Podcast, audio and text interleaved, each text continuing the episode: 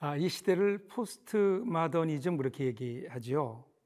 어, 포스트 마더니즘의 가장 큰 어, 특징은 절대적 기준의 상실입니다. 그러니까 절대적 기준이 상실되면서 참과 거짓의 기준이 애매모호해졌습니다. 모든 것의 기준이 나가 되어버리죠. 그러다 보니까 우리의 가치에 큰 혼란이 오게 됩니다.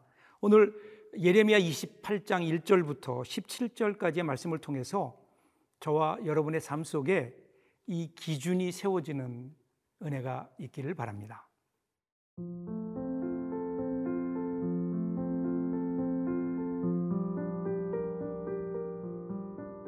예레미야 이십팔 장 일 절에서 십칠 절 말씀입니다.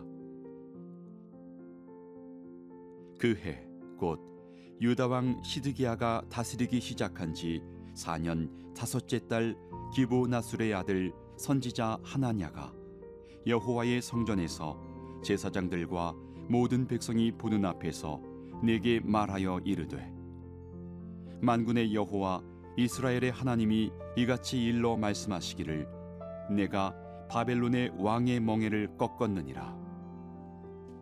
내가 바벨론의 왕 느부갓네살이 이곳에서 빼앗아 바벨론으로 옮겨간 여호와의 성전 모든 기구를 이 년 안에 다시 이곳으로 되돌려 오리라. 내가 또 유다의 왕 여호야김의 아들 여고니아와 바벨론으로 간 유다 모든 포로를 다시 이곳으로 돌아오게 하리니, 이는 내가 바벨론의 왕의 멍에를 꺾을 것임이라. 여호와의 말씀이니라 하니라.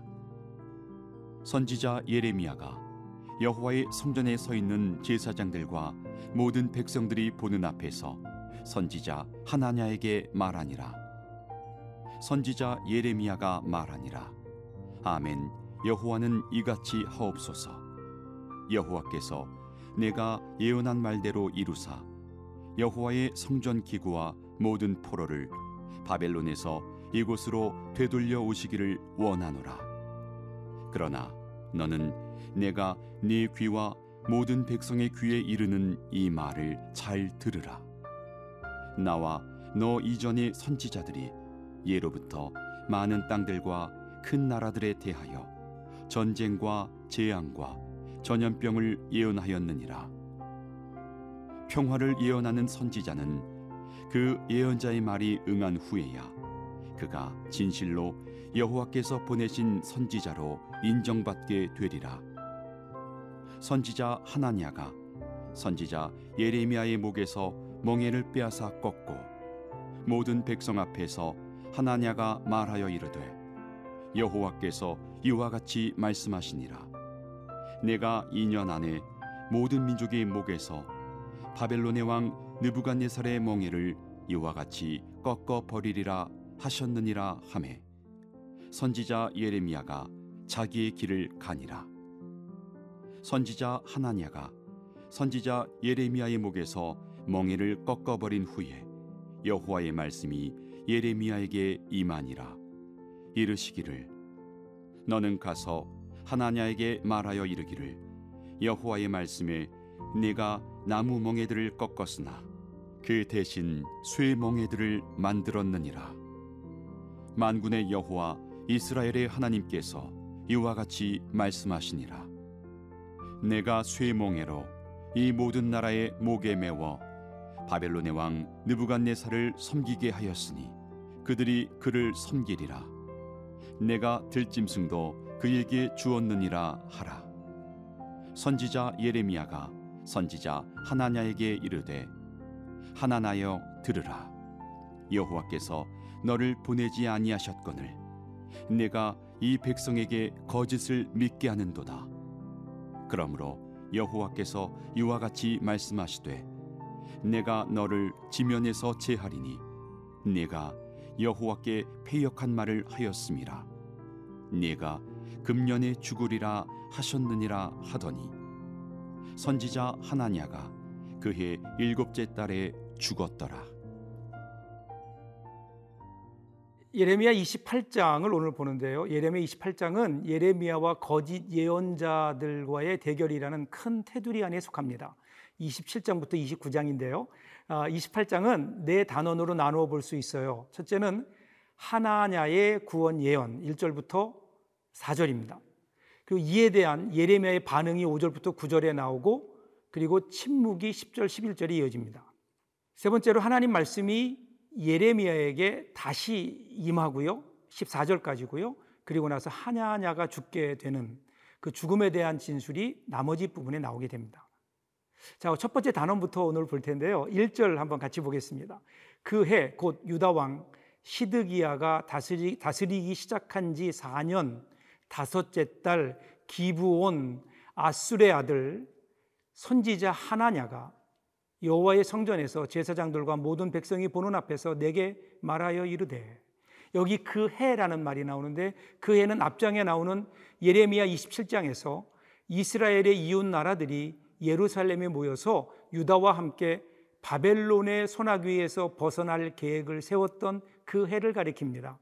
그러니까 일 절은 바벨론에 대한 반기를 드는 것에 동조하는 유다와 주변 국가들, 그리고 이를 반대하며 홀로 나무 멍에를 메고 있는 예레미야 사이에서 다른 선지자가 등장하는데, 다른 선지자 하나냐가 하나님의 집 예루살렘 전에서 이 년 안에 모든 것이 회복될 것이라고 예언합니다. 이게 삼 절이죠. 서로 다른 두 명의 진지한 예언자가 서로 맞서고 있습니다. 이 년이냐 칠십 년이냐, 이는 늘 옳고 그름의 선택을 강요받고 있는 오늘 우리의 현실을 그대로 보여줍니다.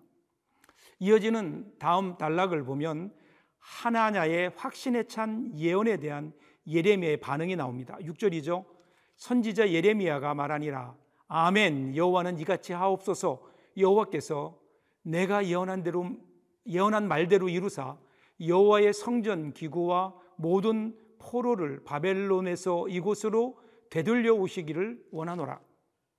자, 지금 예레미야는 자신의 예언과는 정반대로 예언하는 하나냐의 예언에 대해서 뜻밖에도 찬성합니다. 아멘, 야훼는 이같이 하옵소서. 이것은 조롱하는 말투가 아닙니다. 유대인이었던 그도 진심으로 자신의 예언보다 하나냐가 말한 대로 되기를 원했던 거죠.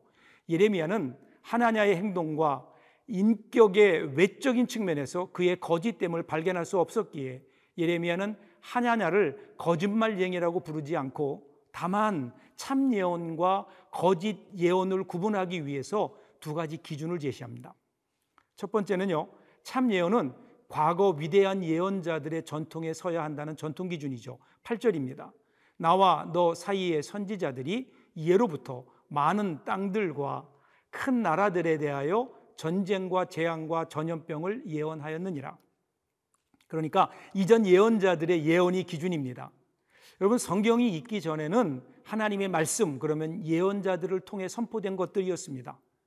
근데 이제는 성경이 완성되었죠. 그 이후에는 성경이 기준이 됩니다. 그래서 성경을 다른 말로 정경이라고 얘기하는데, 영어로 얘기하면 캐논입니다. 캐논이라고 하는 것은 길이를 재기 위해 눈을 새긴 막대기나 목수들이 쓰는 다림줄을 의미합니다. 그러니까 고대 그리스 경기에서 누가 멀리 뛰었는지 그때 재는 자가 바로 캐논이었거든요. 그러므로 캐논은 기준을 의미합니다. 오늘 참 예언인가 아닌가, 참 하나님의 말씀인가 아닌가는 하나님의 말씀을 통해서 우리는 그것을 볼 수 있다는 거죠. 두 번째는요, 참 예언일 경우 성취되어 입증되어야만 그것이 진실임이 밝혀진다는 성취 기준을 이야기합니다. 구 절입니다. 평화를 예언하는 선지자는 그 예언자의 말이 응한 후에야 그가 진실로 여호와께서 보내신 선지자로 인정받게 되리라. 그러면 진짜 예언은 이루어져야 되죠. 결과로 판단하는 겁니다. 그리스도인은 삶으로 말해야 됩니다. 성경에 밑줄 긋는 것도 중요하지만 삶 속에 밑줄 긋는 것이 더 중요하지요. 우리는 예수 믿기에 더더욱 그러하고 윤리적으로 살아야 합니다. 그리스도의 사람으로 인정받을 때까지. 이 세상 사람들은 우리의 행동을 보고, 우리의 삶을 보고 예수님을 보는 겁니다.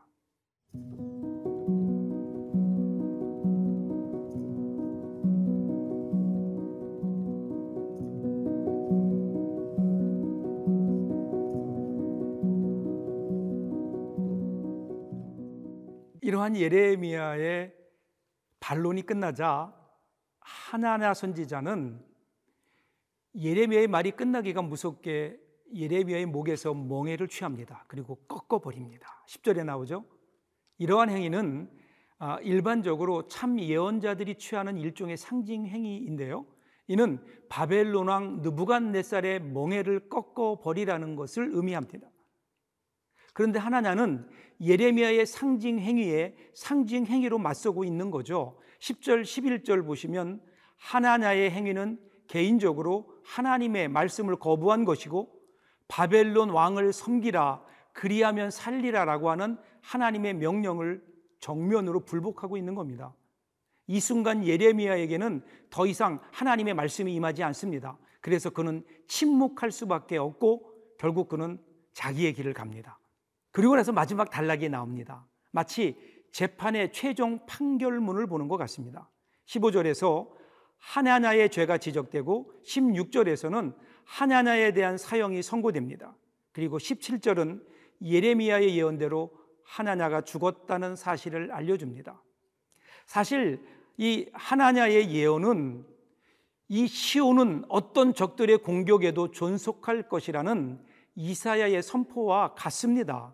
그런데 분명히 하나냐의 선포에는 문제가 있습니다. 그는 그의 근본적인 문제는 이사야의 시온 신학을 무분별하게 반복하고 있다는 점입니다.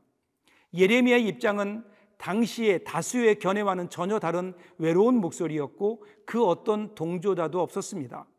그는 자신의 백성을 위한 진실을 위해서 투쟁했던 예언자였음에도 불구하고 그는 그럴듯한 논리로 무장한 확신에 찬 다수의 공격을 받아야만 했습니다.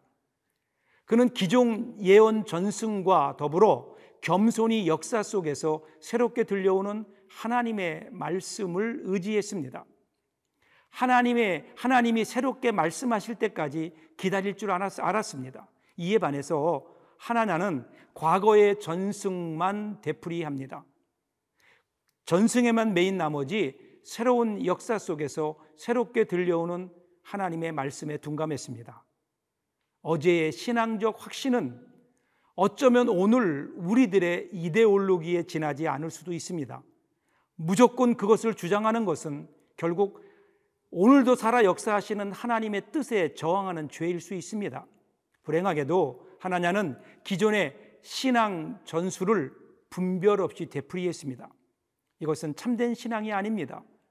잘못되면 자기의 욕심이고 이데올로기로 흐를 수 있고 거짓될 수 있습니다.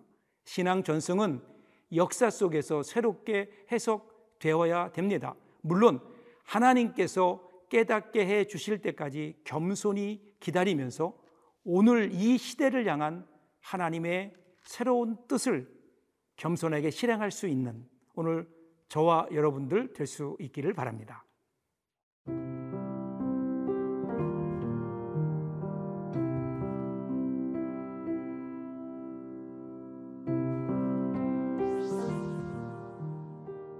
진리의 하나님, 이 땅이 비진리와 거짓으로 가득 차 있습니다. 그리고 그 중에 살다 보니 거짓이 진리가 되고 진리가 거짓이 되는 혼란이 우리에게 있습니다. 하나님의 말씀에 대한 분명한 기준을 가지고 이 혼란을 이기게 하시고 그 말씀대로 살아 진리가 무엇인가를 증명하며 보여주는 이 시대의 선지자들로 살아가게 하옵소서. 길이요 진리요 생명 되시는 예수님 이름으로 기도합니다. 아멘.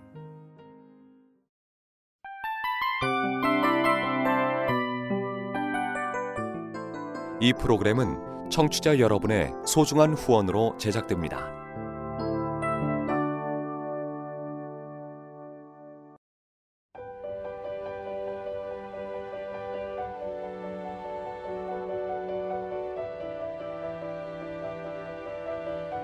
세상에는 수많은 교회들이 있지만 더 깊이 있는 말씀 강해를 찾기 위해 크기로만 교회를 선정하지 않습니다. 보다 좋은 영적 콘텐츠를 더 많이 나누기 위해 방송비를 받지 않습니다.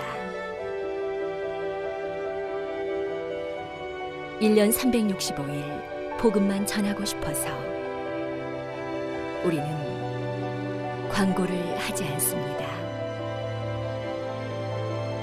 온누리의 복음을 땅끝까지 씨지엔 티비와 함께 땅끝 선교사가 되어주세요.